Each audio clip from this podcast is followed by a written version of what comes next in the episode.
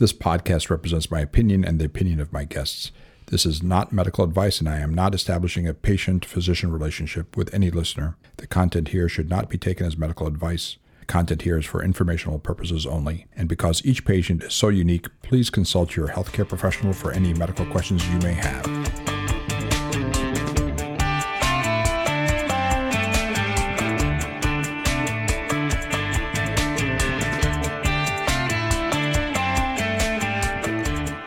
Welcome, welcome back, everyone, to another episode of the Not Your Doc podcast. I'm your host, Vanessa, and once again, we're still on baby watch. So I am not with Seth and Dr. Tadros in the Midwest Hearts and Minds studios, but I wanted to pop in and say hey and introduce the second part of the discussion with General Surgeon Dr. Michael Smith. This week's topic is on that ever problematic vestigial organ we're all carrying around, and that's the appendix. There are 250,000 cases of appendicitis annually in the US, and almost all of them require surgery. 10% of Americans will get appendicitis, and it tends to occur in two peak populations, as the doctors will go on to discuss. The majority of cases occur in the young, between 10 and 20 years old, and then the next peak is in older folks, ages 60 and up. I had appendicitis myself at 18 years old, and several of my friends did around then as well so this certainly tracks with my experience. It seems you either got your wisdom teeth taken out surgically or your appendix in high school, and that's pretty much how it happened. So now I'll kick it back to Mr. Not Your Doc himself and Dr. Smith. Take it away, Dr. Tadros. This is Chuck Tadros. We're back again with Dr. Michael Smith.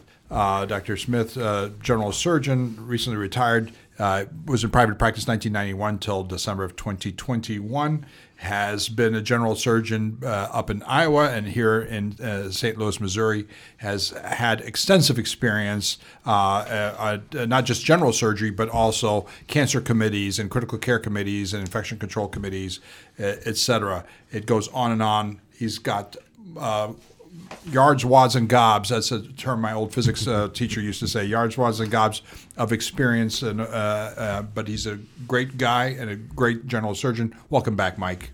Well, thank you, Chuck. It's nice to be here. Uh, we're going to be talking about appendix and appendicitis. Uh, of course, we were all taught the appendix was a vestigial organ, but uh, tell me, let's start at the beginning because you know, let's uh, I, we have probably a broad range of people who are listening with backgrounds, a variety of backgrounds. Can you tell me just about why we have an appendix and appendix and maybe other animals and what's the purpose of the appendix and well that's a good question i don't think anybody's really nailed down exactly what it does sure um, I remember reading something a long time ago that they thought it may have been some vestigial organ helped to when when we were more animal-like that we'd eat meat off the bone and have bones fragments that would help oh. to dissolve the bones. But there's been no actual function of well, the appendix that we know of in the modern day. Well, more, more recently, it's a good point. It's not, not not anatomical the way that you're thinking, but more because I'm an internist by training. Vestigial. Uh, it's vestigial. Yeah, more uh, is that is that we now know that it seems to house bacteria. So whenever we wipe out a bacteria with antibiotics, uh, we get uh, a small intestinal bacterial overgrowth, or uh, or, uh, or we get um, actually whenever we wipe it out for for C. diff, uh, when we treat it, that it, we can repopulate. It seems to c- come from the from something like the appendix. It seems like well, you could repopulate the colon but more easily. That's one of those things that's very hard to try and diagnose or yeah. make that yeah. association because while people get colonoscopies and you can see the appendiceal orifice, yes, the rule is you don't put something inside there because you may perforate it. Right. Yep. And so uh-huh. that's why people don't do that. Now, right.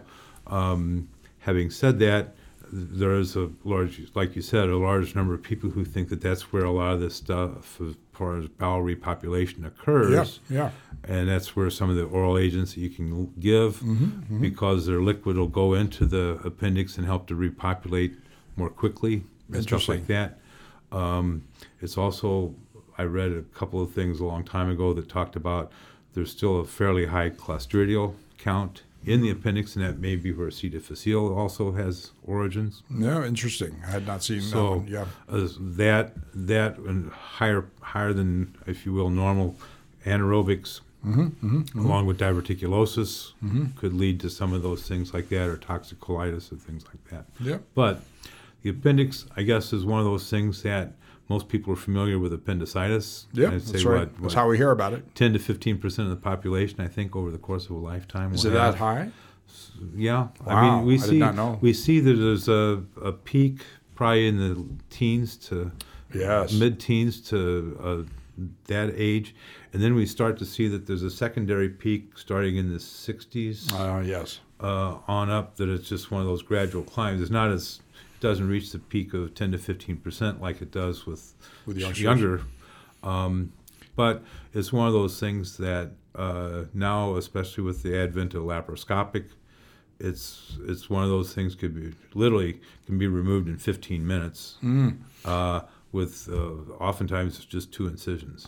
So the, first of all, it's it's the size. It's the size. What it's about? It's about. Most inch- of them are about the length of your little finger and maybe about two thirds the diameter of your little finger. So it's kind of a pencil-like, uh, kind of a, a Right. pencil-like structure that sticks out at the beginning, where it's actually it's the beginning of the colon. People think the colon starts at the at the rectum, but it's at the beginning of the colon where That's it starts, right. where where the small intestines attaches in the right lower belly. So if you're standing up and you bring up your right be- uh, arm to your pelvis, it's usually where it's housed. It's just just about maybe two to three inches Yep. inside where your hip bone is on the front. Yep, and On the uh, right side. right, right side, very very low inside the pelvis. Kind of the we call it abdominal structure, but it's really uh, practically in the right pelvis. Uh, Well, it? the other thing that's interesting about that is while sometimes we have what's the as as the embryo grows into a, a fetus and into adulthood, the appendix is just a long hose from the mouth to the anus. That's right. And so it's interesting if you look, though, that even in patients, as you as you develop, your bowel will rotate and turn in different directions, mm-hmm. so that Normally- normally instead of it being a one long line, Right. is now kind of a, a folded loop on itself from the right lower quadrant goes up under your ribs to the, from the right to the left and then mm-hmm. down, mm-hmm. and then the sigmoid colon. Mm-hmm. Even in people who've had malrotations who haven't had their bowel rotate, they tend to get right lower quadrant pain. And Interesting. I mean, it's like, how does that happen if the appendix is over Sure. here on the left side? So it's kind of one of those uh, an uh, Yeah, interesting facts of why does that happen. So uh, what, what Michael's describing with malrotation or uh, uh, is, is that is that we have certain things as you as, as a fetus as uh, when a fetus is growing uh, embryologically as an embryo and then a fetus certain things actually move into their final position before the baby's born uh, well before the baby's born.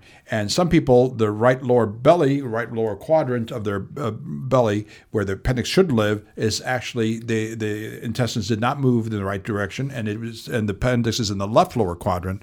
It's called situs inversus uh, it could be incomplete and uh, or complete it could be in your heart in your lungs in your heart it could be a bunch of different places in your body but this is where michael is uh, talking about but you still have the pain in the right lower quite where your right lower belly where you're supposed to have it uh, and so probably because the vessels are probably uh, are still uh, based out of uh, the right, uh, Right, lower from belly the anatomic right vasculature. Yep. So that's uh, so it's very interesting.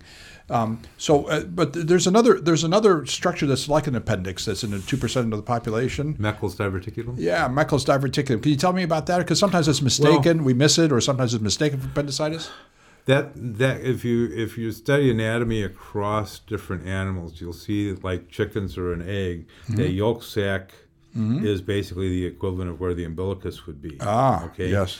And in that part of the structure is where I guess you'd say the upper portion of the intestines meet the lower portion Mm-hmm. of the intestines, and it for some reason some of them are actually even attached at the umbilical level. Yes. Yes. And I mean, it used to be thought that as the bowel, as the body grew, the attachment would pull out and would cause an invagination in that area in Right. some people because you find a little cord, little on lig- ligament, little ligament. ligament, yeah, Yeah. The, and but there's not, there's no scientific basis for that type of thing, but it just occurs, and it's you, it's, it's felt that it's at the, the foregut meets the Hind hindgut. gut. It's a it's a two percent rule, right? Two percent of the population, Two- two inches long, two feet from the uh, Uh, ileocecal cecal- valve. Right. So so two percent of the population gets uh, this this uh, Meckel's doesn't mean it's infected, doesn't mean that it ever causes problems. Two inches long, which is almost about as long as the appendix is, and about t- two uh, two feet from the ileocecal valve, which is where the ileum, the small intestine, fi- finishes in the right lower belly, and then uh, uh, and and it's uh, it's two feet from uh, the the uh, right lower belly back up into the, into the into, towards that, um, and that sometimes can get infected and also can Well, cause problems. It, it can sometimes have the lining of like your stomach in there, gastric mucosa. Gastric mucosa. I did not know that. acid. Yeah. And that acid, that part of the bowel is not used to being That's right, in that expo- acid exposed. Mm-hmm. environment, and it will actually cause a perforation. perforation. Ah, Okay, that's how we so that's get how we trouble. see perforated my, Meckel's diverticulum. Ah. Others are because, I mean, I've seen a couple that were six or eight inches long. Much longer, right? and that becomes like a blind a blind Patch, loop. right. And if if we do bowel surgery, we don't want to have extra hanging out beyond the Yeah. how should I say a, little cove on that river of Right. If you understand what I'm saying. Yeah. So or Yes. backwater, however you want to look Right. Mm-hmm. at it from a, a lake perspective or river. So Because bacteria be can bacteria can be housed there and fester. Exactly, Yeah, and that's like we talked about earlier. The appendix I has Right. carries that. Usually, that part of the bowel is sterile, and so it doesn't have infection. So Right. that can become infected from that. If there's gastric acid being released in there, Mm-hmm. it can perforate and allow the entire contents of the small bowel to leak out because Gotcha. it'll be the lowest lowest pressure. Why do people get if, if appendicitis? Not everybody gets appendicitis. Why do people get appendicitis? What's the theory? Most people theories? think that if you look, probably about seventy percent of patients will be found to have what's called a fecal lith. Ah, fecal- which is yeah, it's fecal a stone, like Stone, a s- right? It's where the this the liquid stool gets in the appendix, and since it's a blind pouch, Right.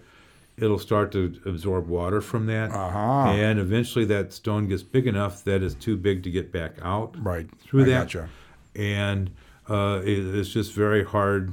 I guess you'd say like constipated stool, Right. That it, it blocks the opening, and once it blocks the opening, it has no way to let the mucosa, or the mucus that's secreted from the lining of Yes, it out. yes, yes. yes. And eventually the pressure starts building up to where. Yes. And that's why occasionally you'll see, especially in younger children, you'll see that they'll start having these symptoms of right lower quadrant pain. Mm-hmm, It comes on, they start getting sick, they may even get febrile, Mm-hmm. and about the time you take them to the hospital, oh, it's all Every- gone. every- everything's and, better. And their white count is at the upper limits of normal. It hasn't gotten to where that's Bad enough. Have they, they don't have a fever yet, and two months later they're having the same thing. Another problem. Yeah, that same repeat. So The um, so uh, so fecal lith, so it's kind of a blind area that gets impacted by by stool that becomes hardened, and then behind the stool, uh, behind the, the little balled up stool, is you get bacteria, you get pus. What what's microperforation? What's a full perf? What's what's the Well, definition of microperforation? What and what? How does it cause pain? How does all this think stuff cause pain? A, a microperforation is like taking a balloon Mm-hmm. that you haven't blown up and sticking a needle hole in it, and you blow it up and you see that it'll just kind of slowly. you can inflate it, but it uh, but there's a It leak. doesn't. It doesn't. It doesn't pop. Yeah, it doesn't pop Okay. There's- Whereas if I overinflate it, rapidly. it'll it eventually will pop if Mm-hmm. I don't quit l- letting the pressure off. So m- what happens is is that the pressure inside gets higher than the venous return pressure, so the Ah. blood can't return from the lining of the intestine or the appendix, and the art- arterial pressure keeps pumping it in there, and it just keeps getting more and more pressure to where it basically creates a situation where there's no blood flow the lining starts to die and then it starts to affect through the wall and that's why from the onset to major symptoms it takes about 24 hours for that process to occur to where they're at a risk for rupture to 20 24 hours Okay? Yeah, so the arterial pressure down there probably is like 120, 140 Yeah. millimeters of mercury. The venous pressure is probably 40 millimeters of mercury, or probably less. Mm, 20. probably I would say low teens Yeah, so very low, and so it doesn't take too with much. CVP, I mean Right. It does so. It doesn't take too much swelling, uh, arterial arterial pressure going in without the venous pressure being able to take the blood flow out. Uh, that that that eventually the, the the the and these appendices can become quite big. Is that right? well quite swollen. once they once they get yeah I mean the normal appendix is right. maybe McDonald's straw type diameter. yeah. Whereas an acutely inflamed appendix can be as big as your index finger or even your thumb. Thumb, yeah. And we've seen some that have been an inch and a half long. We've seen some that are eight or ten inches long. Yeah, that's so, ama- yeah, it's amazing. um, yeah. It's amazing the differences in length. Right. And you'd think those that have longer appendixes, especially if they fold on themselves and things, that they may be more likely, but that's, That's not not what you see. necessarily the case. So, uh, so parents, youngster uh, of youngsters, does it, does it happen in the middle of the night? Does it happen during the day? Does it happen Well, after somebody gets hit in the I- belly? What happens? that- Usually, I there's not really much of an incidence, at least that I recall, of trauma right, and causing appendicitis. Right. So I think that a lot of them, again, is it's the types of things that they eat and things like that. Mm-hmm. And I think in children, obviously, everything's smaller in children, so it can be where Mm-hmm. Right. where we talk about six millimeter, seven millimeter diameter in an Mm-hmm. adult, that could be a two or three millimeter. yeah, And if they get, that's where the old term typhlitis, because that was like an inflammatory response to the mucosa, and it, it, it basically obliterates the li- uh, inner uh, lumen, Lumen, yeah, and it becomes thicker at the muscular portion where the appendix attaches to the colon, mm-hmm, mm-hmm, and that's what they mm-hmm. used to call typhlitis. For a lot of kids who would get appendicitis, excuse me, appendicitis, but it would be like a, a missed appendix, or they got better on its own, and two months later they had the same thing, and it keeps going back and forth. And yeah, finally they take them to the pediatric surgeon. Oh, let's just take this thing out, and it'll be done with. right. Uh, there's a is there a role for uh, antibiotics uh, instead of surgery for young, especially young? people? Nobody wants to put a kid under under for anesthesia, obviously. Well- but is there a role for antibiotics, and is there a role for ultrasound uh, to to get to Well, take a look at these? Uh, I think ultrasound is something that's being used a lot more in children. Yes, in young kind of like we baby, talked about yeah, with right. some of the gallbladder and stuff. They're more. There's not as big a use in pediatric uh, emergency rooms, but if you go to like Mercy Mm-hmm. or any of the Mercy hospitals. You'll see that they have not only adult, they have pediatric staff there, Mm-hmm, and so the equipment is there. So people are using it to try and look at that. Because we avoid radiation of CAT scans, it's, Well, it's quicker.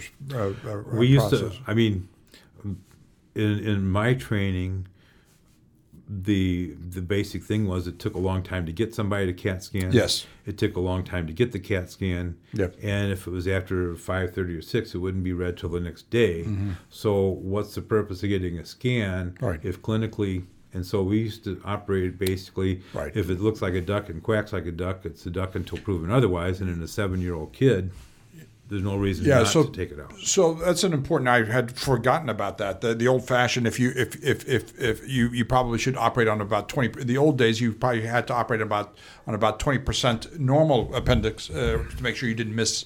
This there's this interesting statistical issue uh, that that Well, that was know, always the gold Right. standard. Is before all the testing in the even into the late '80s. That was where, if you thought it was appendicitis, you're better to take it out and be done with it because once two things. Number one, Mm-hmm. Right. if they've been sick for 12 to 24 hours, the likelihood of going on to rupture before the crow yeah calls is quite high. Yeah. If it's that, if it's beyond that, and you've already got the day started, you're either Mm-hmm. going to have to bump cases or do something to get into the operating room. So Yeah. if you see it, do it, and so you keep the schedule going. So the concept here, I want to tell our, our, our audience. the goal is to do it without rupture. Right. And those patients recover quickly. right. It's They easier. have very few Right. need any antibiotics after. I mean, Right. a lot of times we wouldn't even give a post-op dose Mm-hmm. in the younger kids because you can create a, a colitis from Yeah. that. So So in the old days, before we had imaging, rapid imaging, or you know, CAT scans is the standard, uh, became the standard eventually uh, uh, for years. Uh, but is that you clinically, these people would have uh, uh, tenderness and McBurney's point. The classic would be fevers, loss of appetite, tenderness in the right lower quadrant in the special, and rebound, uh, direct Rebound tenderness and rebound and rebound tenderness. We could come back plus and talk about that. They would walk They with would, a limp They would they would protect because their right when they straighten right. their leg out, the the the I used to piriformis, right? this, The hip flexors, and the or- right? Psoas, it's psoas, not piriformis. Psoas. You're right. The psoas So muscle. it, it That's it right. rubs on it, I and for- so you I get back pain about that what I was saying. radiates back up towards your ribs. So the psoas muscle, part of the iliopsoas complex, was part of the uh, part of the hip flexors. So these people would kind of stay in in bed, and, and they would lay on their side, and they would bring their knees up to their chest because they couldn't stretch out their hip. The because extensors, actually. uh, yeah, uh, hip extend extension. It, it, right, it right. stretched the muscle. Bingo. Thank you, thank you. Uh, so, uh, so it, it hurt like the dickens. So they had a certain body position, and they would hold still. They couldn't rock back, unlike a kidney stone person or gallbladder, where they'd rock back and forth and try to pace. These people would hold perfectly still because they had peritonitis. So they had a kind of a classic set. And one of the biggest things whenever I was young, uh, young uh, resident stuff, it was that they lost their appetite. Some people lose their appetite very, very early, usually. the very, first thing. So they lose their appetite. So you weren't sure if they had, you know, if they had a, a virus or anything, because there'd be a kid. They had some, they lose their appetite. They have some belly pain, and the belly pain sometimes would be generalized around the belly button, but then it eventually would localize to the right lower belly, and that's when it was like, oh, we thought it was, it was a bug or something they ate. Now it's like, no, now it looks like appendicitis. That's why they frequently come in after dark. I Right. mean, Right. midnight because Right. they've been they couldn't get to sleep because it hurt too much, and every time they rolled over, they were crying, and Yep. and it's like ten o'clock, and oh, we got to go to the emergency room because we don't know. Yes. Yeah, and that's and people would delay, delay, delay because you know they nobody wants to haul their kid in, and people are at work, their parents are at work and stuff like that. And so back then, you would whenever you would operate on these people with all these classic uh, uh, signs, twenty percent of them would turn out not to have appendicitis, and this was acceptable, and it was actually gold standard because we don't want to miss an appendix that's infected or inflamed or about to rupture. So you end up because we didn't have imaging, we didn't have a way to, to ferret out these people. Plus the risk of complications. Complications, right? It was always big. peritonitis, Yeah. abscesses, Because you'd have to leave- operations. Right, and you'd have to leave it open uh, to, to, to. In the old days, we would leave uh, the, the wound open. wound open uh, because of the the pus uh, uh, whenever it pussed out. So very uh, big, and eventually we were able to get it down to how much. Now we're pretty good with the with the CAT scans with adults. Yeah, between like. CAT scan and I mean, I would tell you that from my standpoint, history and physical. it's, then it's one of those things that by the time we're called, Right. the CAT scans, the blood tests, Everybody- everything's been the done. consents are signed, and and uh, as we just come in and practically do the surgery. Mm-hmm. Right. Uh, Before, I mean, you know, you'd have to you look through all these types of things. You make sure. Right. Uh, and again, you know, we tend to see in a, especially in the younger children, some of the some of the different people who have either uh, birth defects Mm-hmm, or uh, I guess you'd say mentally slow. Yes, yes. uh-huh. Those are people you have to really take time because they may not be able to tell you things Right. or communicate with you to Right. where. So it really becomes a thing of judgment and saying, Right. here's what it is. And I would tell you that when we operate on those patients and there's appendicitis, they're they're like Ironmen after that. Their their their pain is minimal. Right. They're like your best buddy. You know what I'm Yeah. saying? Because it just got rid of that Yeah. thing that they may not be able to communicate with you. Right. Yes. Yeah.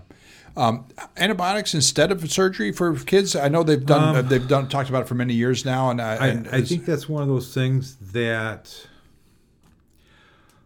part of it is there may be some room for that. Okay. But the issue is medical legally. right. If you think they've got appendicitis and you don't operate, it's considered below the standard of care. Mm-hmm. Yeah. Okay. So, I mean, from my standpoint, Yep. you're better to operate Yep. Mm-hmm. and not have that standard of care issue because we can talk to her blue in the face about that. What it coulda, somebody Right. and they're always going to decide for Right. the plaintiff in the medical malpractice. Sure. Yeah. So- if it comes to something as, as straight as uh, if you could diagnose it, but you didn't act uh, with Well, surgery. we didn't seek them out Right. to tell them they need to come in at midnight to have their appendix out. Right, See what right, I'm saying? of So it, it protects you from that issue more than anything. And the complication rates in young people, especially, are, Right. are quite minimal. without perforation and uh, and certainly o- obesity makes it harder. All these surgeries, uh, hernias, uh, gallbladders, appendix, all these things are obesity makes it harder in terms of reaching the area of, of importance and uh, and sometimes healing, dehisceling of wounds and stuff like that. Well, and I would tell you, probably from a pediatric surgery standpoint, Mm-hmm, aside from the academics where they have pediatricians and pediatric surgery on call, All the time. we yeah, right. we're the default. General surgery is the default Right. for Yeah. after five o'clock and before eight o'clock in the morning. so we always wind up getting those. Yeah, sure. And no job too big, no job too small. Too small. So Fifteen. You say fifteen minutes uh, for 15, lapar- 20 lap- minutes for- laparoscope yeah, with a and I mean, laparoscope. if it's not perforated, no in- adhesion. In a child, I would probably not even do because most of them are Yep. not obese. Right. And you can make an, literally a, th- a three quarter inch Yep. incision, and it's right there. Yep. You can see it. You can get one finger through that. Get one finger in there to pr- bring you it get out. an instrument out. You Yep. bring it out, and you tell it immediately that it's appendicitis. You take everything down, Right. and you got a, a three quarter inch incision for an appendix, Mm-hmm. and the with that little amount, there's less uncomfortable than you were before surgery. So. Tylenol again, Yeah. And if, if there's rupture or something, you, you can still irrigate them out. Right. You can even even Right. use that incision to put a laparoscope in there with Right. a double a double lumen laparoscope, so you can irrigate and evacuate if you think there's pus or things like that. So it's right. quite easily done. Gotcha. Um, uh, the, as far as you know, nothing, nothing, no, uh, nothing else. Uh, and these people, nothing else seems to trigger these things other than fecaliths, that you said seventy percent. Nothing else correlates it. No. Well, Well, sometimes I've in- heard. Go ahead, please. Well, in children, probably not a whole lot of other things unless there's some kind of birth defect or things like that. Yeah. Tumors are very unusual, but they do I have occur. seen. Yeah, unfortunately, I've ha- I've had a couple of appendiceal uh, uh, carcinomas, and it's uh, it's uh, it's uh, Well- one of them. I, I mean, so please talk about that because usually incidental incidental finding saves their life. Uh, Well, there's two two forms of things that we see. Number one is appendiceal carcinoid, which Right. is a secreting tumor, which is you uh, can see. so carcinoid is different than carcinoma for the rest of the people. So please go ahead. Well, a carcinoid tumor is a tumor that secretes hormones and things like that that can Neuroendocrine cause tumor. Uh-huh. uh, different types of symptoms depending upon what it's uh, uh, causing. secreting, right. Most of them tend to be towards the tip of the appendix, so the end, the tip, the end of the appendix. not right. close up to the, where the colon is. All right. And at least if we look at them and we find that there's a carcinoid Mm-hmm. that is less than a centimeter in diameter Mm-hmm, and greater than two centimeters from the base of the cecum, Mm-hmm. unless you feel nodes or see nodes, Mm-hmm. something that's more worrisome, that should be a curative operation Right. Mm-hmm. if that's all there is. Now, you will need to do other testing and stuff to look at that, nuclear medicine scans, Right. colonoscopy if they haven't had one. Just to let people know, whenever you hear carcinoid carcinoma, so adenocarcinoma or carcinomas is just a generic word for lung or for cancers, but carcinoid is a very specific type of cancer. Um, uh, that's that's that's not the typical stuff that you hear Very about whenever. slow-growing. Yeah, very slow growing. They secrete hormones and different types, like uh, uh, Dr. Smith says, and these uh, they can do everything from rashes to diarrhea to to to to, to, to sweats, Hypertension. hypertension, all sorts of different things, palpitations. Di- yeah, and so yes, failure. yep. Uh, so there's a range of stuff, and so it's an there's a very special type, and it happens to happen. It happens uh, to occur. It can occur anywhere in the body, but typically within GI tract, uh, uh, and uh, and it happens to be hidden in the. In, you couldn't usually find it on on colonoscopy uh, if you happen to ha- have a colonoscopy, even if they look o- over the uh, opening of the It's- appendix.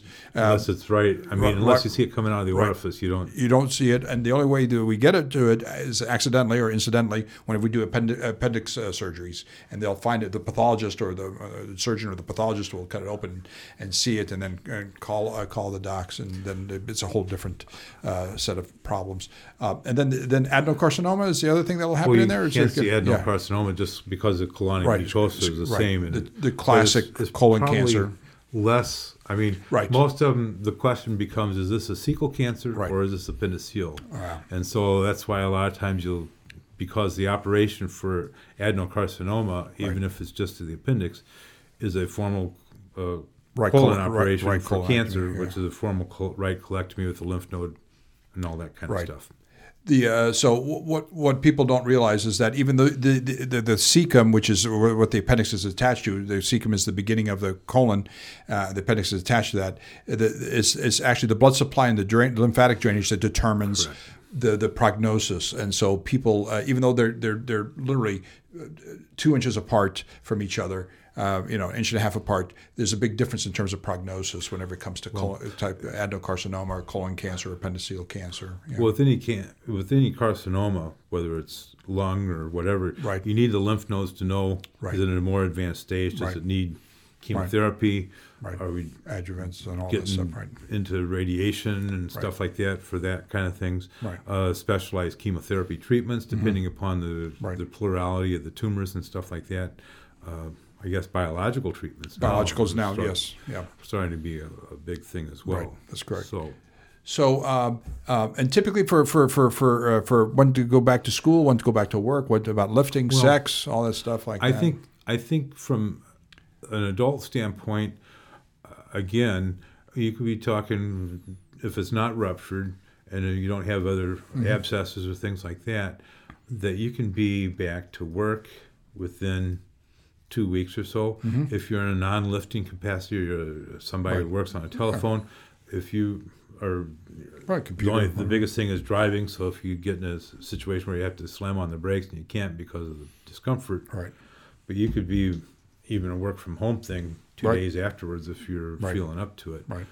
And I think, I guess that's Mm-hmm. what they used to say. The pediatricians, or pediatric surgeons would say that's the most enjoyable operation to do in the entire Mm-hmm. world because you can take a, a kid that's two years old and take his appendix out, and he'll live to ninety years old. That's right. And you've cured him. That's right. That's the one thing that you can Never have appendicitis cure- again. Cure. Right.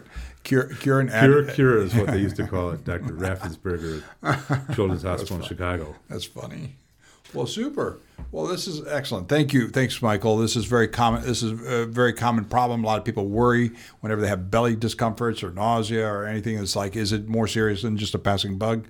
And uh, this is certainly one of the things that does require uh, uh, uh, people to show Well, up to emergency rooms typically. It's something that's very simple, Mm-hmm. and it's something if you procrastinate becomes very complicated Mm-hmm. and can result in multiple operations, Mm-hmm. potentially even total disability and stuff like that if you don't get after it. So, and I'll just review because Vanessa does a better job than I do, but for review. So, for appendicitis, typically uh, lack of appetite, loss of appetite. Uh, the idea is if I put your favorite food in front of you, would you would you would you want? It's like, well, I'm not hungry right now. Well, if I put put your favorite food, would, would you want it? No, I don't want it. Then then that's a loss of appetite, as opposed to I'm not hungry because I just ate. Uh, fever and uh, fever is defined typically as what is 100.5 orally or what is it? Right around. Yeah. I mean, most people are less than 100. So, Most I mean, of the, a, our base our baseline typically whenever we're not six it's less than 100 degrees uh, Fahrenheit orally. Uh-huh. And I mean, just the general malaise. Mm-hmm. Typical symptoms of right lower quadrant pain. Yep. Is if it's, at, could- I mean, it could be a kidney stone. We didn't really talk about That's right. that. That's correct. But uh, most of those people, the pain is a totally different type of pain. Yes, it is. And they can't, they cannot not lay. Down. They That's want right. to move. They're whereas e- the they got the appendix, they don't want to move. Right. So these people uh, sometimes uh, uh, some generalized p- belly pain, but it finally focuses down to the right lower belly, where, like I said, whenever you're standing up, you bring your right hand up to your to your to your hip, your pelvis, and you go across uh, to uh, towards your, uh, and that's where kind of where it'll get you. Um, and uh, these uh, people will want to hold still. They'll, they'll they'll feel terrible. So if they hold still, t- typically bent over or, or kind of kind of balled up in a fetal position, they'll tend to feel better, a little bit better, because the peritoneum is inflamed, the lining of their abdomen is inflamed, and so as long as they, they don't move, it. does- Whereas opposed to kidney stones and gallbladder attacks and having and, and, and, and having babies, those are colicky, crampy things where you want to move around and squirm and, and pace and stuff like that. So yeah, so these people are that's the time to haul them in. So people like people like Michael, Michael, and can take care of them. Well, super. Thanks, Michael. I really appreciate it. thank you, Chuck. Yeah, I appreciate it. Thanks enjoyable. for thanks for donating your time and talking to our audience. We're out. Hey, y'all, it's Vanessa again. If you would like to get involved with the podcast, we would love your feedback to our email address at notyourdocpod at gmail.com. As always, you can check us out on Spotify or YouTube, and our website, notyourdoc.com, is up and running with links to all episodes in Dr. Tadros' original Not Your Doc blog. We'll catch you next time.